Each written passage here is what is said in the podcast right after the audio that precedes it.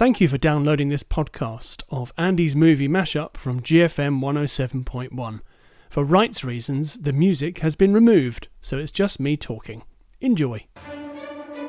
Well, that's actually quite long. I don't think I've ever heard the whole recording of that. That was George Thorogood and the Destroyers with Bad to the Bone. That's on many soundtracks. In this case, it's from Lethal Weapon, which is one of my TV movie picks of the week. Welcome to the movie mashup on GFM 107.1. On today's show, going to be talking about. Uh, they're all DVDs and Blu-rays this week. Going to be talking about uh, the killing of a sacred deer.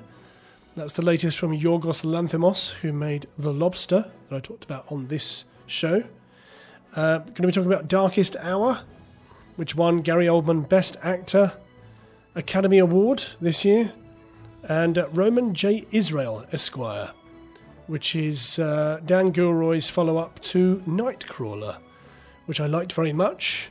Well, I like this. This stars um, Denzel Washington, among others. Um, also, the usual features going to be looking at um, movies that are on TV this weekend, what's on at local venues, some DVD picks. There's a new Good Robot Andy's podcast, which um, is all about one of the movies I'll be talking about this week, actually, but more about that later. There's also um, we need we need your help for the next Good Robot and his podcast, but again, I'll get into that later. Uh, I'm going to play some more music now. This is uh, Alphaville, who I think are probably best known for a um, a track called Big in Japan. This is a track called Forever Young, and this is from Napoleon Dynamite. That was pretty good. That was um, Keira Knightley and Hailee Steinfeld and um, some uh, rather good backup musicians, and that was called Tell Me If You Want to Go Home. That's from Begin Again, which is uh, another one of John Carney's um, musical musical type movies. That was the follow up to, uh, I'm going to struggle with this now, but Once, I think. Um, and his most recent um, film in that kind of genre was Sing Street, which I loved. Uh, my wife loved too. Okay, so um, first movie this actually before that was Alphaville with Forever Young, which I rather enjoyed. That was from uh, Napoleon Dynamite, and uh, both of those movies are uh, TV movie picks of the week this week. Okay, so first movie this week is The Killing of a Sacred Deer. It's a 2017 psychological supernatural horror film directed by Yorgos Lanthimos from a screenplay by Lanthimos and Effie. Effie I'm going to take a run at this now.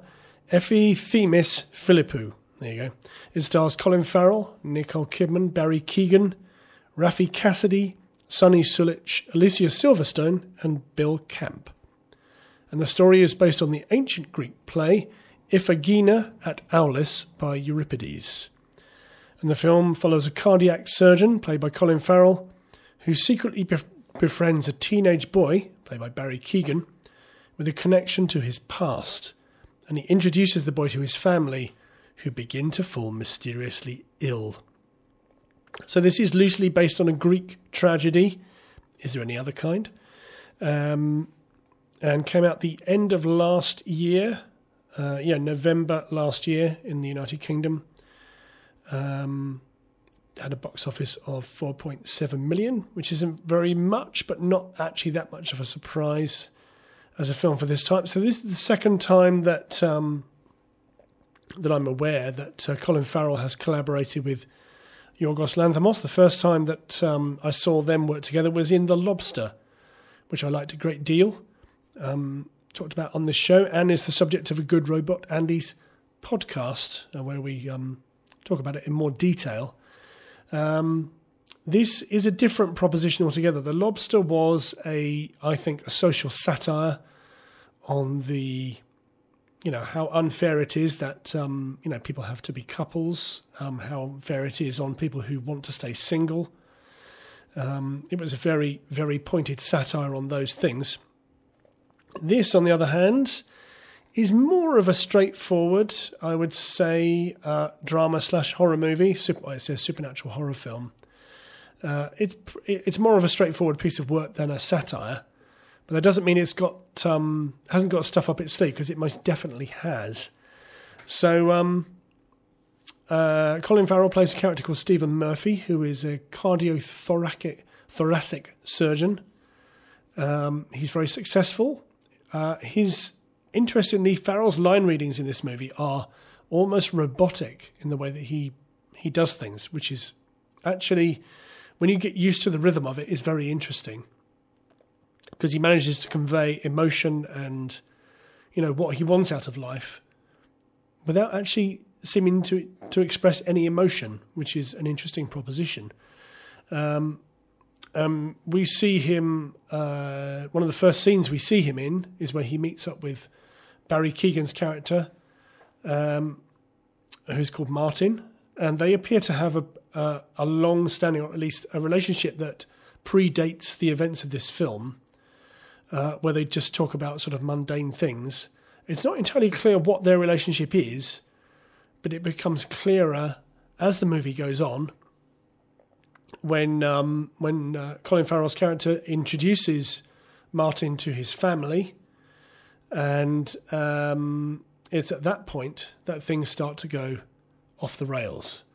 And his children, he has two children, a boy and a girl, um, or a teenage girl and a sort of prepubescent boy. They become ill. Uh, neither of them can walk. They they lose lose the use of their legs. Uh, the boy is most badly affected by this, uh, and it's at this point that uh, the young lad Martin tells Colin Farrell that he's done this, Martin has done this, and that uh, Colin Farrell's character needs to make a decision about which one of them is going to die. That is the essentially the plot of this. Uh, this, of course, sends the whole family unit into a tailspin uh, as they desperately try and figure out try to figure out what's going on. If there's any way that they can avoid it, um, I think it's there that I need to sort of um, leave talking about the plot because I'm heading into spoiler territory. Uh, what I will say is is that this movie is very intense. Uh, you could say it's a bit of an ordeal, uh, but that's not a bad thing. It is very rewarding. It's um, visually very interesting. The performances are, you know, fantastic. So Colin Farrell is great, uh, as is Nicole Kidman, who plays the mother of the children and his wife. Uh, she is terrific in this as well. Uh, the supporting cast, his children, uh, Barry Keoghan, who I previously saw, I realised in um, Christopher Nolan's Dunkirk last year, uh, where he plays one of the young lads on the boat that Mark Rylance is captain of. Um, uh, this is, I think, uh, one of the, you know, you could say that this is a, a terrific horror movie. It grabs hold of you and doesn't let go until the end. And even after the film is finished, uh, I, I, remember still feeling very tense and uh, you know sort of tightly wound about it because of the events that happen therein and the way that they're depicted. Uh, no doubt that Yorgos Lanthimos is a huge talent. He can turn his hand to social satire on one hand and what is, to all intents and purposes, a pretty straightforward supernatural horror movie on the other side. And in both cases, he makes an incredible job of it. So uh, I am recommending this very highly. Uh, it's not an easy watch, but if you want to be challenged, it's definitely worth it. On uh, Rotten Tomatoes, it has an approval rating of 80%, with the uh, consensus reading. Uh, this continues director Yorgos Lanthimos' stubbornly idiosyncratic streak and demonstrates again that he is a talent not to be ignored. Yeah, that is true. Uh, it's hard to ignore him when he makes stuff this good. Uh, and it's rated 15. That was Ellie Goulding with uh, How Long Will I Love You? That's from the soundtrack to The Killing of a Sacred Deer. And before that, we heard Joe Smith and the Spicy Pickles with uh, The Gherkin Train, which I rather enjoyed. Nice bit of jazz. Uh, so, uh, what's next movie? Oh, yes. Okay, so next movie this week. Oh, by the way, I received some spam from my wife for playing uh, Ellie Goulding, which is kind of justified. Okay, so next movie is uh, Darkest Hour. It's a 2017 war drama film directed by Joe Wright and written by Anthony McCarten. It stars Gary Oldman as Winston Churchill and is an account of his early days as Prime Minister as Nazi Germany's Wehrmacht swept across Western Europe. threatening to defeat the United Kingdom during World War II. The German advance leads to friction at the highest levels of government between those who would make a peace treaty with Hitler and Churchill, who refused. The film also stars Kristin Scott Thomas, Lily James, Ben Mendelsohn, Stephen Dillane, and Ronald Pickup. So this came out uh, early this year, so January 2018. Had a budget of 30 million, took 149.4, which is uh, rather nice. Um, I think probably best known for the fact that Gary Oldman won um, Best Actor at the Academy Awards in March, April, yeah, something like that. Um, you know, a thing that he was earmarked to do since this film was released. It's like, okay, well, Oldman's got it, and his um, his performance is very good. But anyway, let's talk about let's talk about the movie. So this is about the early the early days of Churchill's um, uh, Churchill as Prime Minister. So in May 1940, the opposition Labour Party demands the resignation of British Prime Minister Neville Chamberlain for being too weak in the face of the Nazi onslaught. Um, Chamberlain tells the Conservative Party that he wants Lord Halifax as his successor, but Halifax does not feel the time is right. And Chamberlain is forced to choose the only man whom the opposition parties would accept, who is Churchill, the First Lord of the Admiralty.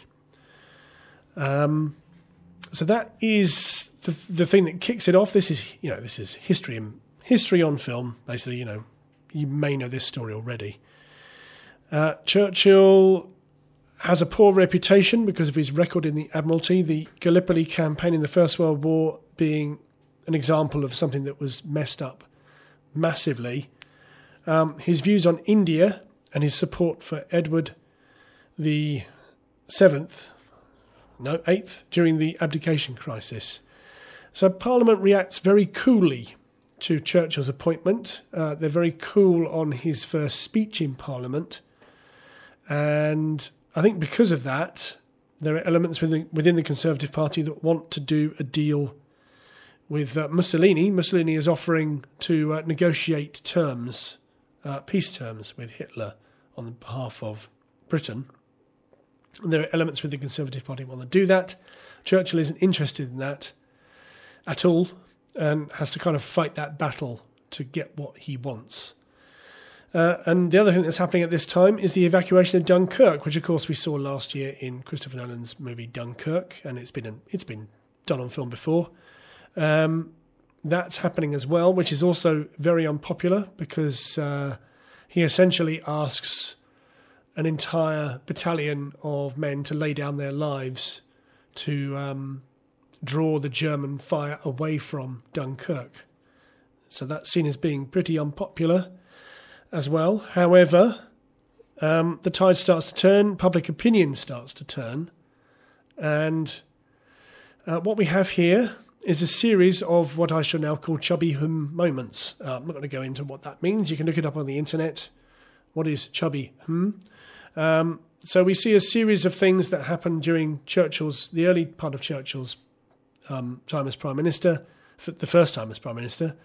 Um, uh, things like the writing of the "We shall fight them on the beaches" speech, um, and uh, there's also a um, there's an event that didn't happen, in which he rides on a tube train and he meets some some regular people and gauges their kind of feeling about what's going on and whether they want to make peace or whether they want to go to war.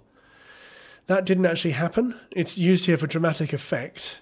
Um, and I think that is my that is my big problem with this film. So Oldman's performance is very good. In fact, all, most of the performances are good. Uh, I'd say that there is there's some slight miscasting going on here, though. And one of those bits of miscasting is um, is the King of England, who uh, is played by Ben Mendelsohn. Now, Ben Mendelsohn is a very fine actor, given the fact that he usually plays villains. In this case, he doesn't. And he seems a little bit unsure of himself here. Um, and that might be because he's not really sure how to play this role. Uh, I didn't think that he played it all that well. Um, and that's a bit of a problem. Um, however, Oldman is good. I think that he plays the role well. Uh, he he's wearing you know prosthetic suit and you know thing to uh, prosthetics to make him look more jowly. He is good, but so was John Lithgow in The Crown. Uh, in fact, I, I, say that John Lithgow in The Crown, he's possibly a better performance than this. Uh, th- there are moments when um, Oldman's his his uh, the mask kind of slips, and uh, there are times when I didn't quite believe in him. Uh, and also the "We shall fight them on the beaches" speech that is delivered in Parliament did not go down well. Um, was not broadcast live as it is shown to be in this film. Uh, Churchill recorded it later on for posterity. So there are numerous problems with this film. I think that if it was a better movie, I might not have a problem with those things. But because because I think that it is a little bit lacking, I I do have a problem with them. Um, that's not to say that there's not stuff to like. As I've said, you know, numerous times now, I think that Oldman's performance is good. I don't. I'm not sure that it's Oscar worthy.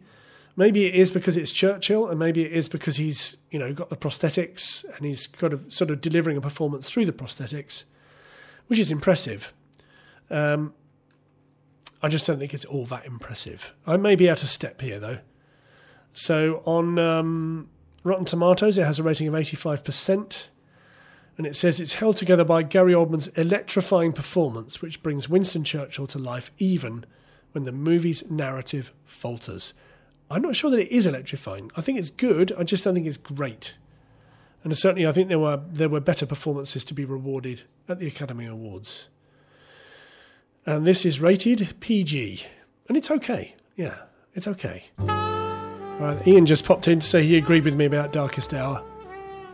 Good, I give him a thumbs up. Um, he also didn't like. He also doesn't like Ellie Goulding. Oh, come on, it's not that bad, really.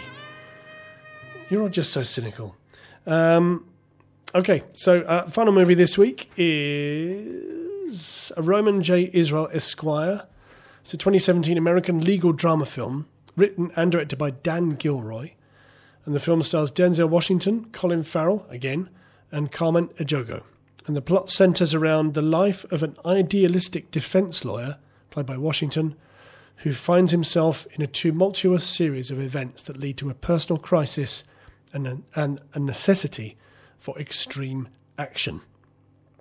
So this is written and directed by Dan Gilroy. Uh, the movie that he made before this one was Nightcrawler with um, Jake Gyllenhaal, among others, that I really, really enjoyed. Uh, I thought it was an, amazing piece of work.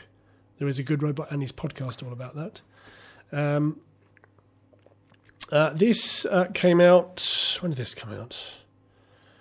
Uh, it showed at the Toronto International Film Festival last September. I'm not sure when it came out in this country. I'm I'm thinking it was this year, uh, but I'm, but I'm not 100 percent sure. Uh, it was up for a few Academy Awards. I think um, Denzel Washington was up for Best Actor, but didn't win, obviously. Um, so we're in we're we're once again in the in the the realms of um, you know man who is driven who has questionable social skills. That's played by Denzel Washington. He's a lawyer and an activist working for a small law firm in Los Angeles. And uh, in his in his two partner office, he is responsible for preparing memos and briefs, while William Jackson, the firm's owner and a well respected professor, focuses on the courtroom appearances that Israel struggles with. And he's spent years developing a brief that he believes will change uh, the justice system. In the meantime, sacrificing a family and a normal life to fight for justice. And while he is short on interpersonal skills, he is gifted with a phenomenal memory as well as strong personal convictions on the meaning of justice. So the so the um, the main guy at the law firm at the beginning of the movie, off camera, in fact, I don't think we ever see him.